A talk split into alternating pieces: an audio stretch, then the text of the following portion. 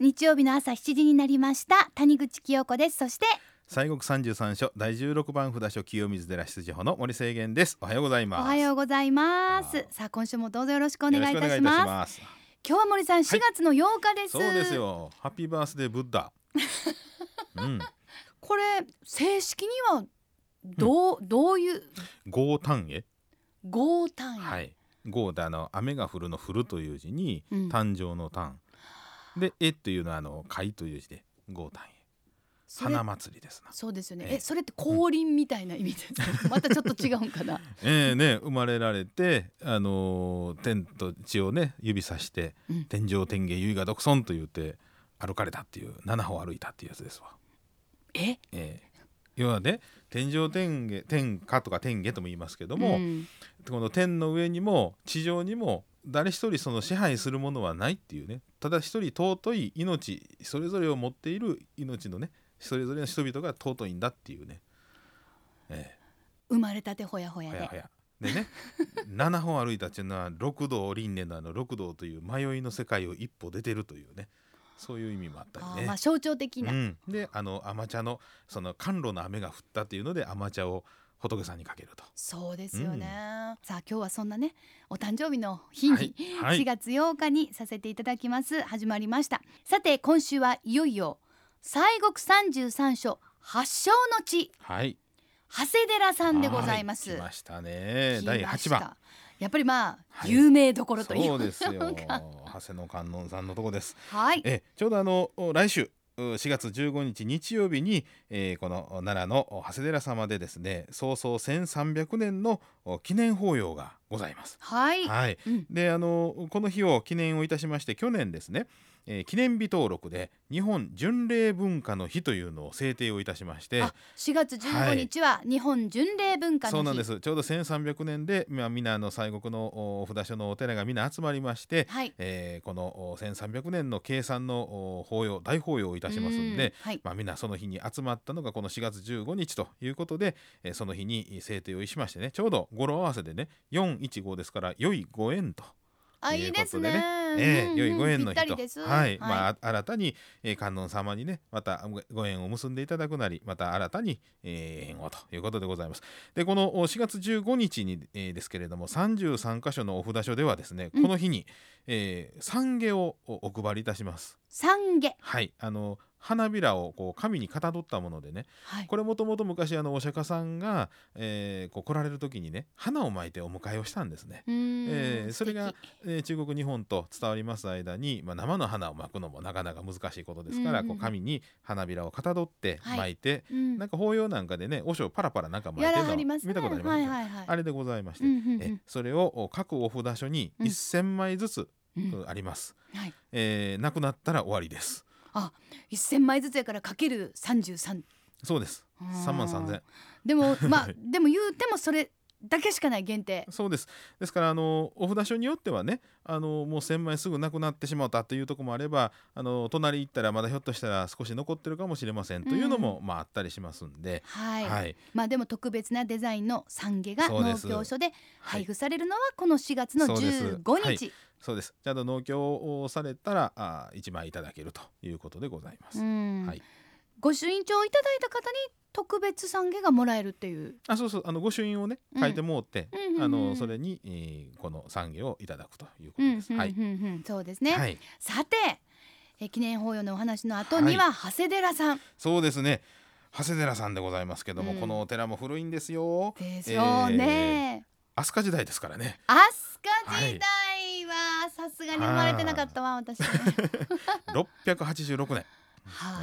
えーこの道明上人という方があ天武天皇の病気のお回復を祈って改装されたのがまあ始まりということで。天武天皇はあね、でな770あごめんなさい。727年に、えー西国三十三所のその巡礼の祖であります徳道上人があー聖武天皇の、まあ、命によりまして、うん。大きな大きな観音さんを作られたんですね、うん。それが、まあ、十一面観音さんを作られたんですが、まあ、はい。そういう、まあ、ご本尊さんがおられるというお寺でございまして、まあ、平安時代には本当にあのお長谷詣ということでね貴族の間では大変流行をしたわけでございまして、はいはい、はい、源氏物語とかあ枕草子にもお長谷詣のことが書かれております。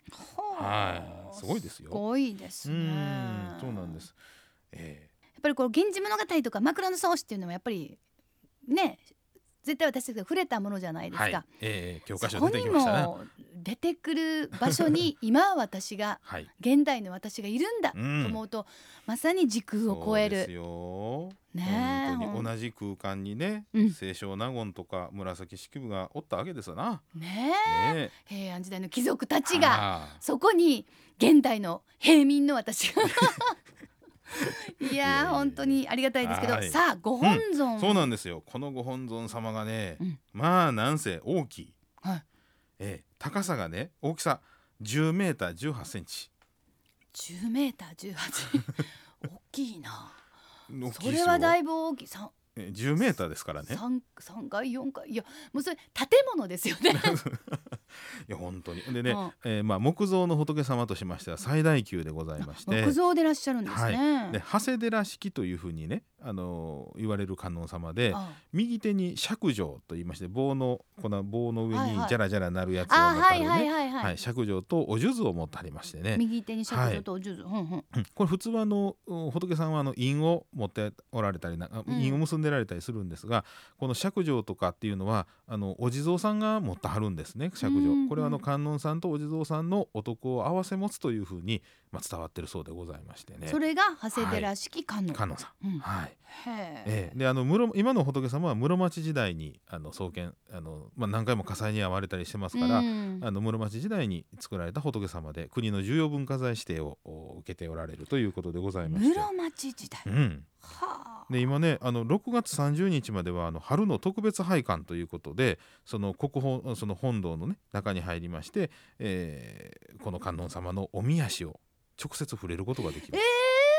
うん、あの入りタ口でできるんです。えー？ええちょうど入るとこにね特別拝観料であの1,000円納めてもらいましたらねあの五色のあの紐がねあの、こんまあ、混合線みたいな混合線ってまあ業界用語で言うとそうなんですけれど。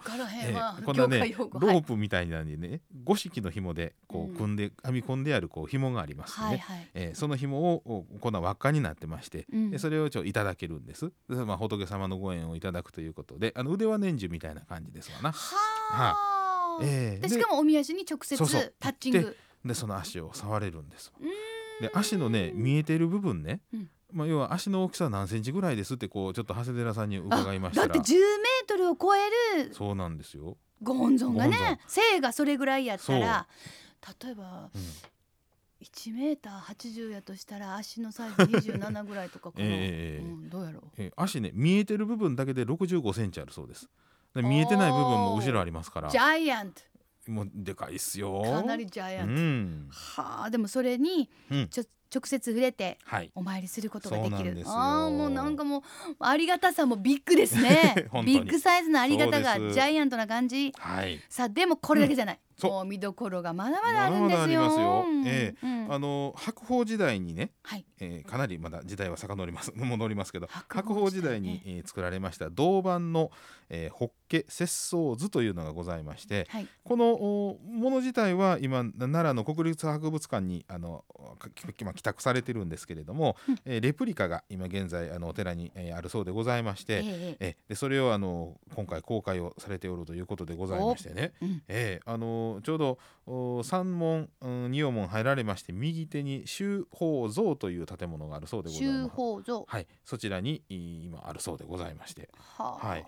であとはねなんといってもあのずーっと回廊のね上り廊はいがあるんです、これがね108軒約300メーター続いてるんですね、えはあ。ーなだらかな階段でずーっとこう上がっていくんですけれども、うん。えー上中下と3つのパートに分かれてましてね。はい。で本堂に一番近いところが、まあ、あのところが上お上りのの上のところなんですがこの廊下はですね室町時代に作られたものが残ってるそうなんです。で、えはあ。ー中下というあの2箇所に関しては明治27年に再建されているそうでございますけれども、うん。まあ本当美しいえー廊下でね夕方になりましたらこの長谷寺式の釣り道路に明かりが入りましてね、はい。なかなか幻想的な雰囲気でございます。うわーいいですね、素敵ですよね。でまたねしあのえ4月の下旬からあー5月の上旬にはおよそ150種7,000株のボタンがねあ咲くんですわ。ボタンってもうあの、は一株っていうんですかそれだけでも非常にこう、豪華ですけどそれが7000ですよ7,000株？はあ凄まじいでしょ。えらいこっちゃ、ねえ。ななんか本当にもうなんかこうちょっとうん。極楽な感じ、そうそう。いやー本当にねあの山のところでね景色も綺麗に見えますしねあの、うん。本堂が舞台のね掛け作りなんです。あのはあ。清水の舞台みたいにこう、はいはいはいはい。舞台になってましてね、うん、あせり出してるせ感じなんり出してます。あは大変美しいあの建物でね、うん。ええ仏さんも大きいですしね。もうすごいですよ。うん、やっぱりまあやっぱり名前が本当にこうまああの行ったことがなくてもお名前は皆さん、そうですね。っていうのはやっぱえええ。えりだからこそというか、そうです。いやでもその私たちが今これを聞いてね大きいですねとかありがたいですねだけどそれこそ昔の皆さんはどれだけああねえ空を参りしたいですよいやねー。これね昔の人がそんな10メーター超える仏さん見たらもう、うん。どぎも抜きますよね。そうですよね。私らも私らで言う高いの見てますけどそうです長谷詣それはもうどれだけの思いでこうもう行きたい行きたいってやっと来た。うわーすごいっていう、やっねぱりそういう人の思いとかねっていうのはもうずっとね、えやっぱりうんなんなんか何百年もこう続いてるっていう。そうですわな、うん立派なやっぱりうんお寺さんということだと思いますが、はい。さあこの西国三十三所早々1300記念のはい。特別拝観というのはありますでしょうか、ええええ。あのちょうど3月1日から今現在のお公開されておりますけれども、えー大観音大画軸で第5回長ということで。もう代々代々言って。本当本当。このね、えー何かと言いますと、はい。全長16メートルを超える大きなね観音様の絵が描かれました。掛け軸です。まさに大ですね。はあ、掛け軸で16メーター超えるんですからね。すごいですね。すごいでしょはい。でこのお絵自体は、うん。あの室町時代にえー描かれてるそうで、はあ。え表具いわゆる軸にねうん。表具されましたのが江戸時代というふうに伝わってるそうでございまして、ほねなその間表具したらいいか 怖い。ね。でねうんこのおそらくこのお今、えー長谷寺のえ申しましたあの観音さんご本尊様はあの室町時代というふうに伝わってますけれども、はいはい。おそらくこの絵が、えー原寸大の設計図やったんちゃうかというふうにね言われてるそうでございまああまあ最初平面で、す。うん。次立体行こうかみたいな。そうそうそう。でですからはね普通の場所ではかけられないんですよ。かけられません、ええ。でまあ百畳敷のね大きな大講堂というところであのまあこううまいことねあのかけれまかけられませんので広げる感じで、あの公開をされてるそうでございましてね、ははあ、5月31日まで。はい、要するにこう言うたらネタ張るんですね。あそういうことです。はい、はあ、でもあのその観音様そのご本尊それも非常にこう迫力ですけどはい、逆にこの平面的なものでそんなに大きいっていうのもなんやったらうんうんうん。ちょっとびっくりする。すごいですよ。一回ねあのこの大画軸を後にね移された、えーあのあの軸がもう一本あるんですけれどもえね、ええええ。あのちょうど東日本の震災の時えに、うん。えー仙台のですねあの大きなアリーナみたいなところでね追悼法要をした時にその軸持ってきましてねあの長谷寺さんが出していただきましてね、うん。実際かけたんですよ。かけれあええ。そう高いとこだったそうなんです。ですからあのアリーナの天井からずらーっとつってもね、まだ下ちょっと余ってるぐらいでしたけれども。でもどれだけ皆さん喜ばれたことうん。かそのことに対してはね。そうなんですよ。そこでずっとねうん。あのみんなあの順番にねうんお経をあげてねみんなお焼香できるようにしてたんですけどうね。そうですか。いやー立派なねあのまあ宝宝物宝物ではないで宝宝物っていうんですか？そうそうですね。いうものも他にもたくさんあるんですよね。あ。の6月30日土曜日までその先ほど申しました修法像で、えー、西国に関連しますう地方展があ開催されているということでございますんでね、うん。それとあのあとはねここのお長谷寺さんのね、はい。えー本堂を出たところにね海山堂というお堂がありましてね。海山はい、いわ堂さん、ゆるあの徳道上人のおお祭りされてるところなんですけれども、こちらにねあの前に大きなねあのなんか袋みたいなのがこうあるんですわ、はいはい。でそれがその33所のお砂をね、えー中に全部ミックスされてましてね。え木の,、まあ、あのものなんですけどその中に入ってましてね、うん。あの触っていただくと、まあ、お砂踏みっていうのありますけれども、はい。実際にそれで、えーこの仏さんをね、えーご縁をいただくということで33所の。のはい。もうその33所その一つ一つのおふお札所がまあうん。言うたらもうパワースポットですから、それのそのお土がそこにはい。あるという、え触ることができるという。ーはいさあ奈良県桜井市にあります長谷寺は4月から9月の拝観時間が朝8時半から夕方5時まで。ボタン祭りの時期は延長されます。はい。まあこれだいたい4月下旬から5月上旬ぐらいなんですかうんねだいたいそれぐらいが咲きますが。入山料は中学生以上が500円。アクセスです。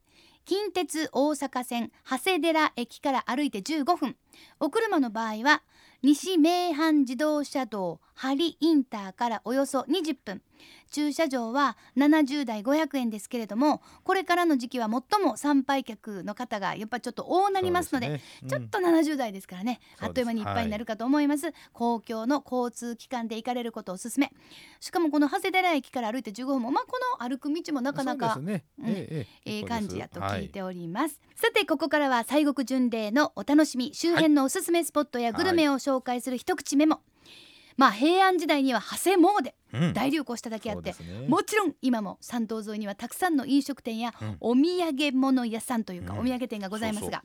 スイーツ巡礼に指定されております。江戸時代に人気でございました夫婦まんじゅうがあございましてね。夫婦まんじゅう、はい。大和人の心店というお店にございまして、はい。えーそちらに現代風にアレンジされましたあ夫婦まんじゅうのお抹茶セットがいただけると。これあの、はい、女と夫と書いてうん夫婦、夫婦ですね。はあ、ええそうですか、ええええ。大和人の心店。はい。